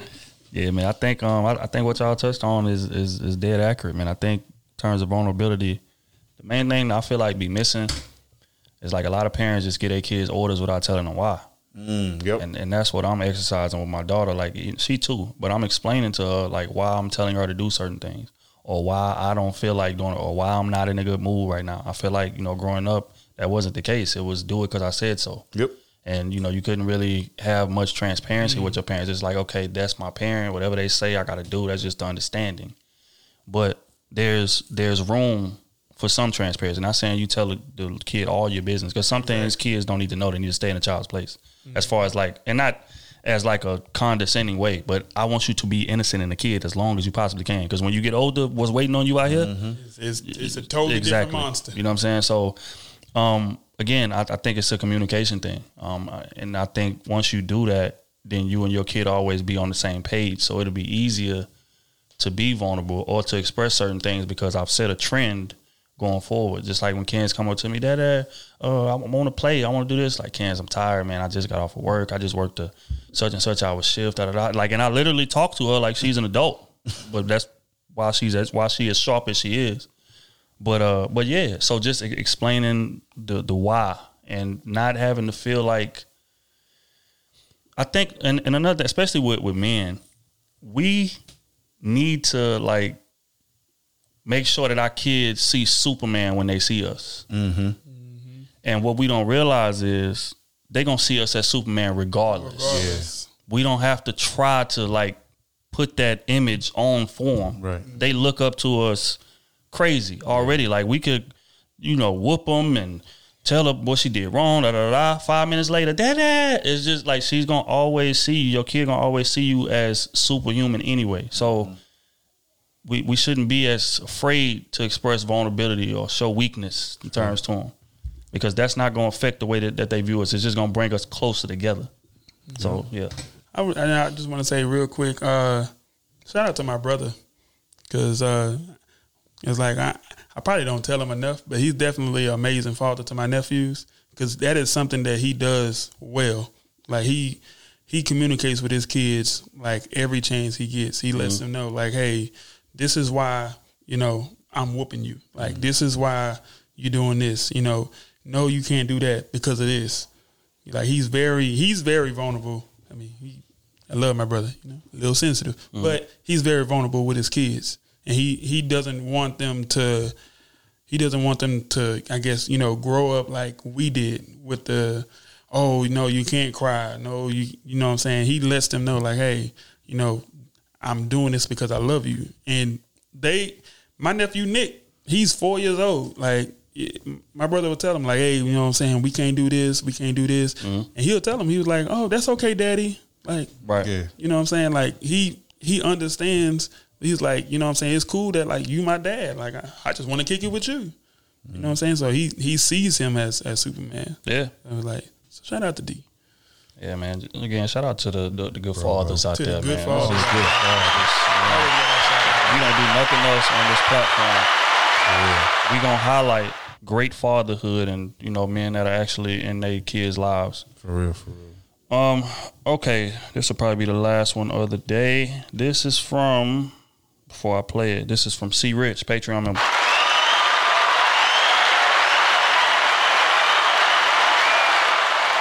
Yeah, bro sent us a clip to play. Um, so I'm gonna play the clip. If I can pull it up real quick. You know, don't have some technical technical difficulties, man. You know, Technical black folks, you know. All right. That way you can check out his full broadcast. On his channel, they have a lot of conversations. If you're new, include new subscriber in your comment. uh, take on, on on some of these issues. Include new subscriber in your attorney about her Pardon me, I'm trying to experience fast with marriage and divorce. Let's go ahead and get into it. All right. So, what's your take on this? You know, we were talking about uh B Flexen's, I think that's his name. I forgot his name. Flexen's Uh-huh. situation. We were talking about whether there should be no fault divorce or fault divorce. We were also talking about, you know, uh, should there even be marriages today? Kind of, what's your what's your t- uh, take on, on on on some of these issues? Uh, well, I mean, I love marriage. I've done it like, you know, a couple of few times. So, you know, that's my thing, you know. A couple of few times. And I, and I hate to say, you know, in my younger day, you know, I used to see it as a sport. I got married for sports. I did get married for the wrong reasons because a lot of women, they don't know how to, you know, cash in on a divorce. I mean, a marriage. Oh, you know, but I had go. the formula, so I did it for fun. Wow. Okay, no. wait, wait, wait. Okay, wait. What is the formula for cashing in on a marriage? You know, marriage Well, doing not- well, not- marriages for fun. not cashing in per se, but you know, getting a high value man and getting them to the altar. A lot of women don't need, don't know how to do that. It's- Did you catch all that? She said marriage was a sport. She would get into marriages with men as a sport. It was a Thoughts? What? That's a 12 minute video. I'm not about to watch this whole video, No, but I, I got the gist of what she's saying. Says she married for sport, and there's a formula See, pulling these high value men. see, this is this is why y'all answered my question on the last episode. Oh yeah, he's asking like, are people getting married for the for the look? Hell yeah. That's that's the prime. Like that's what I was talking about. But then they That's gonna say we too broke to be. Shut up. that's what I'm talking about, man. Like, like she she just said that she she went through three marriages. You know what I'm saying? She said she loves getting married, and but she's been married three times. Like, it, are are you are you getting married? Are you trying to create a, a you know a, a long bond with somebody, No. or you just love the attention you get from you know what I'm saying? People, you go to the altar, you you see everybody like, hey, congratulations. They throwing rice at you and That's, shit that's all they want. and you feel you you feel like that's validation and love and you oh. end up getting you really having the the marriage and you understanding like oh I don't have what it takes or you know maybe we not right for each other y'all get a divorce and then you go back and do the same thing. Like that shit is wild to me. That shit is wild. That- that's that's why I take my time because I've heard it enough you know what I'm saying? They, marriage is is something that you got to understand. This is the the goal of marriage is to be with this one person you know what I'm saying for y'all to join as one and it to be that way for the rest of y'all lives. Mm-hmm. So if if you don't if you don't have if you don't have a mindset or you don't have that as a goal like people shouldn't be getting married. Just simple as that. Like you know what i'm saying? Play the field. Disgusted. Ha- you know have your kids have you have kids. Do but th- this is why this this is why i asked what i what i asked on the last episode man. Like that that shit is just wild to me. There are women who put more work into the marriage ceremony than the actual marriage. It's a fact.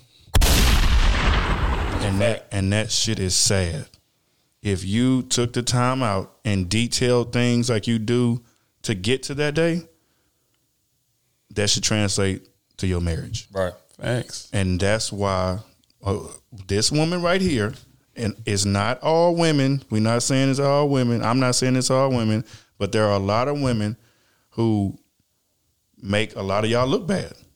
It's a good bit of women that make women look bad because this is what they do, and we know that. They just don't say it, but we know that's what they're doing but because they don't get penalized for it yeah, and yeah, that, that's one of the main things. And so that's why men are men are so hesitant to get married because in a lot of situations, he's the breadwinner. And even if he's not, it could be like they making roughly the same. He's still gonna lose in that situation in most cases. Yep. So it's like, why would I take that chance when I could be single or I could have somebody that don't mind being common law married? We uh-huh. just live together for thirty years. You file your taxes your way, I file my taxes one way. We we happy, we got kids, we like some. That's why some people are okay with that because it's too too much paperwork tied up. You know what I'm saying when you when you get into, when you get married and then and when you get divorced. So man, that's that shit suck. That take time. That take money. Like you don't want to go through all of that. It already taken, you know, time and money just to have the relationship. You know what I'm saying? So you want to spend more to to separate. And then that's the that's the same woman that be on Kevin Samuels, mad, talking about she want a high value man, but she didn't been married three times and why it's not working and da, da, da. those be the ones. Forty five years old, divorced three times and still looking for love. Right. When you caused this, you put yourself in that position. You had you probably had three good men. And now you didn't mess them up. Now they fuck boys. Now they doing a lot of women dirty, more than likely. Because you know how men are. They they gonna get reckless. And, and look look at the words she used. She said cashing in. Yeah. Like that lets you know that she's not even looking for love. She she looking at this as a monetary value. Like Yep. she's looking at these men like, oh, you know what I'm saying? If it don't work out, all right, cool, but I I get some of your money. Yep. Right. On the way out, I'm I'm good. Right. Yep. It's it's a whole Right. hustle, man. Like that's that's why men are hesitant as hell today. And I don't blame them. That shit's I don't blame them, bro. That's why I thank God every day I'm retired from the game, man. I want no parts of this. And you know, just like I told my wife, I said, me and her would not have got together at that time. I would probably still be single to this day. And that's part of the reason for it. Especially when you're a dude that's out here getting to some kind of bag, getting to some kind of success, and just, you know, solid. Like you gotta you gotta you it's hard to kind of decipher like the the snakes from the women who genuinely care about you. Cause some women, even even if it ain't for the money, it's for the look. Just for her to have a man. You know what I'm saying? So those those type of women, you get in a relationship with them, and she'll be seeming like the perfect woman in the courting stage, dating stage, or whatever. And then you get a relationship with her, and this is the worst person in the world. Like flip a switch. Like, oh, I don't care. I got you now. Like whatever. I'm just gonna be lazy. I ain't giving no effort into this. You the man. Take care of me. Like it's a lot of that. Literally. Not giving up no ass. Not, Yeah, it's- she inconsiderate. Don't give a damn if you ate today or not. Like, Yeah. And then not, and then once y'all married and say you go out there and cheat because she's doing these things, now she gets to quote unquote cash in in alimony. So it's like it, it's it's it's a cold game out here, bro, and that's why we preach on this on this platform to vet these women and demand some kind of value from her. Don't just be with a chick because she cool and she pretty and you know, sex good. Ain't enough. Nah, bro. Like, how much does she genuinely care about you? Care about things that she doesn't necessarily benefit from about you. That's how you. That's how we know what what real love is. Mm-hmm.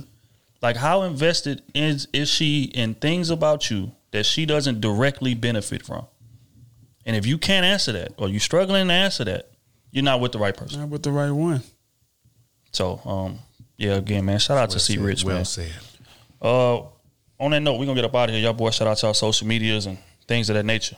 It is I so well. Now let me stop. They don't know about that. They don't know about that. They don't know about that. Uh, it's me, Red, uh, at so well the Don on IG. Uh, y'all boys check out the S5 podcast. Thanks. Uh, so well underscore fitness, all platforms. Um, I want to shout out to that boy Victor. He a Patreon member. Shout out to that boy Victor. He put me on with like it's like a one of his. Uh, I guess you say like, like a father figure type. You know what I'm saying? He put me on to a client, and uh, he's been doing great. When we first started working out, he was on oxygen, could barely really do too much workouts from the chair. So we was doing workouts from the chair, thirty minutes. And shit, now he up and moving. Like we doing exercises, him standing up. He he don't like some of it. It's Mhm. challenging, but shit, he up now. Before he couldn't even do that. So. With, without oxygen. So uh, yeah, shout out to Victor put me on that play. Um, yeah, shout S5 podcast. Y'all know what it is. Uh, Shout out to Kenny and Smooth. Kenny, yeah. Shout out to SMUV the boys. underscore KT underscore Goodrich. Make sure y'all follow them boys.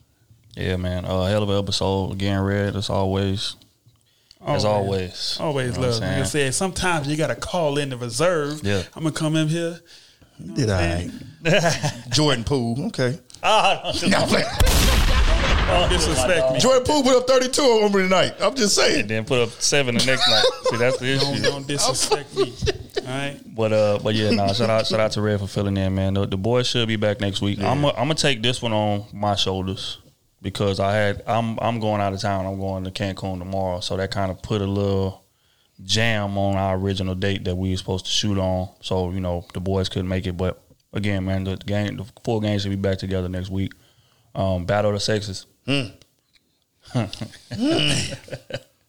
Uh, it was it was it was a hell of a night, man. It was a hell of a night. And I can't wait for y'all to see it. Um, we gonna announce a release date sometime soon, but I'm not even looking at the footage or nothing until I get back from Cancun. Straight up. and then we Straight can up. start. Boy, you know, go enjoy down. yourself, man. Exactly.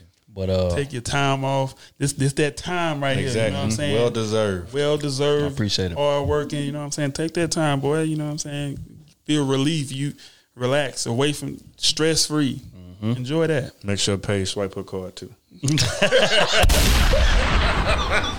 the wild shit is I, is I, I can't even let her because this this this her birthday trip, so I gotta. You know what I mean? But she, uh, still, she still got to swipe like one time. Yeah, like one time. But uh, but yeah, man, y'all y'all know where to find me, man. D Trill AC everywhere. Um, crew season. Make sure y'all follow all of the pages, man. Shout out to our Patreon members first and foremost.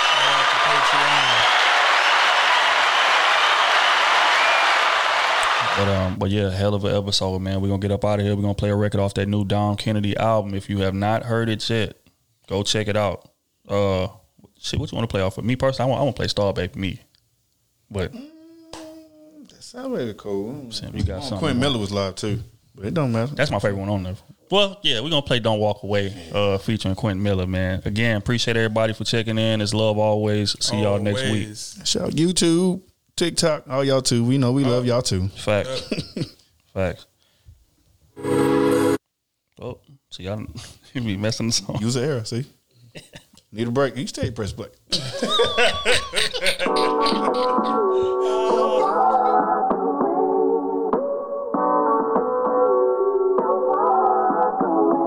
Yeah, hey.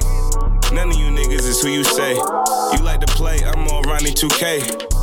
They gon' rate me 99 either way. They see me with HB and that nigga down K. I don't fuck with you like Sean say. I'ma still do it Ariana Grande. Might go across seas with the raps. If I say it on beats, then it happen.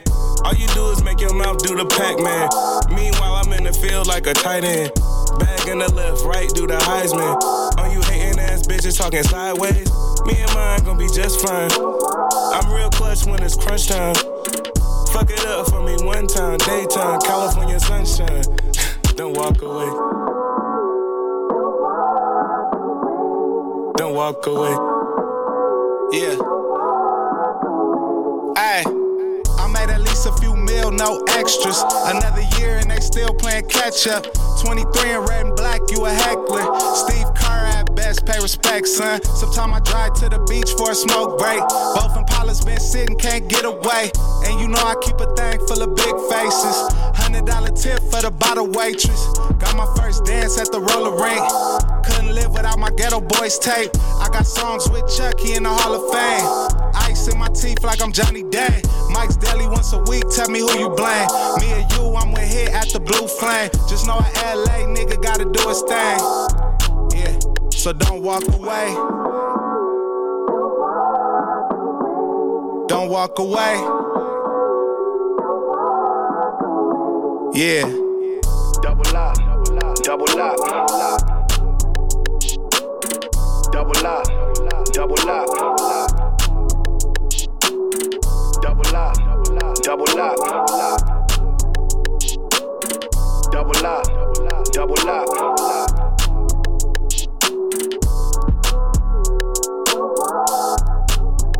Other people's money.